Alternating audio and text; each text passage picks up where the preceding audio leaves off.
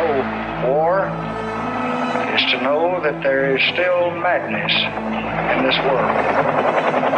There are poor to be lifted up, and there are cities to be built, and there's a world to be helped. Yet, we do what we must. I am hopeful, and I will try with best I can with everything I've got to end this battle and to return our sons to their desires. But somewhere I read of the freedom of assembly. Somewhere I read of the freedom of speech. Somewhere I read of the freedom of press. Somewhere I read that the greatness of America is the right to protest far right. And to all those who have wondered if America's beacon still burns as bright, tonight we proved once more that the true strength of our nation comes not from the might of our arms or the scale of our wealth, but from the enduring power of our ideals democracy, liberty, opportunity, and unyielding hope. This is the Random History Podcast. I'm your host, Ryan Van Dyke, and you can reach us on Twitter or at our website, randomhistorypodcast.com. Hi, and welcome back. I just wanted to give everybody a heads up here. I've recorded just about to the end of this uh, series here, and then I scrapped it and uh, I've started it over again. I, I kind of laid it out sort of um, sequentially in timeline. This was going on here, this was going on here in this date, but it, it felt very disjointed. Um, so, what I've done now is I've taken all that back apart and I've broken it down into the individual fronts and, and kind of how they moved around, as well as talking about the individual units and where they went. And while I was working on this, I had a terrific um, experience meeting some great people. So I went to the American Heroes Museum in Frankenmuth, Michigan, uh, where I've not been in a few years, uh, about a decade to be honest. Uh, I went there and I found out that unfortunately, uh, Stan, who had been such a terrific resource uh, with everything related to the polar bear expedition, uh, had had passed. Um, however, the curator there uh, was absolutely terrific. allowed me to go in and take some terrific photographs. He pulled stuff out of the cabinets for me so I could get some uh, um, better pictures, and I just can't thank him enough.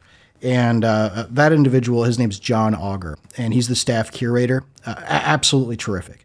And in case you do happen to find yourself in Michigan, um, I recommend you go to Frankenmuth and uh, check out the Michigan Heroes Museum at 1250 uh, Weiss Street in Frankenmuth.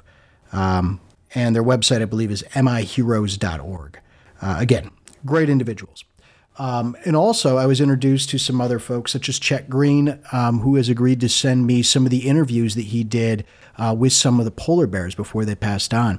Um, in particular, what separates uh, Chet's interviews from what I currently have from, say, um, Hope College and the University of Michigan's projects is that um, Chet's recordings are more human interest. It's more sitting down and having a conversation and, you know, just kind of handing out the war stories and sort of what was going on as opposed to sitting back at a, uh, a more scholar like conversation. You know, it, it was very much. Um, more like having a beer with a friend than, uh, um, you know, kind of doing an after action report with a cup of coffee.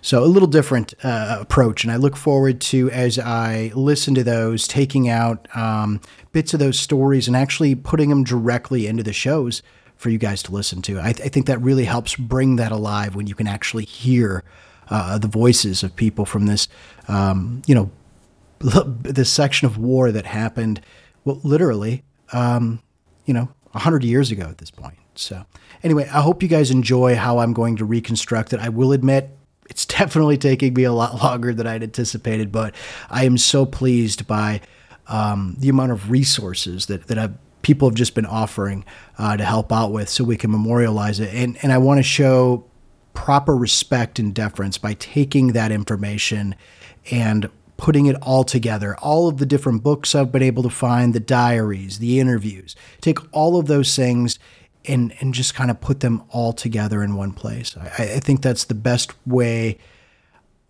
that at least I can do to try to honor the memory of these individuals and truly memorialize um, what happened there. And we'll never be able to figure out why we were there. I mean, hell, the soldiers themselves, they, they don't understand it. So I don't see that happening. But at least we can put it together in a fashion that the story can be told to ensure that it's never forgotten. Anyway, thank you very much, and I hope you enjoy.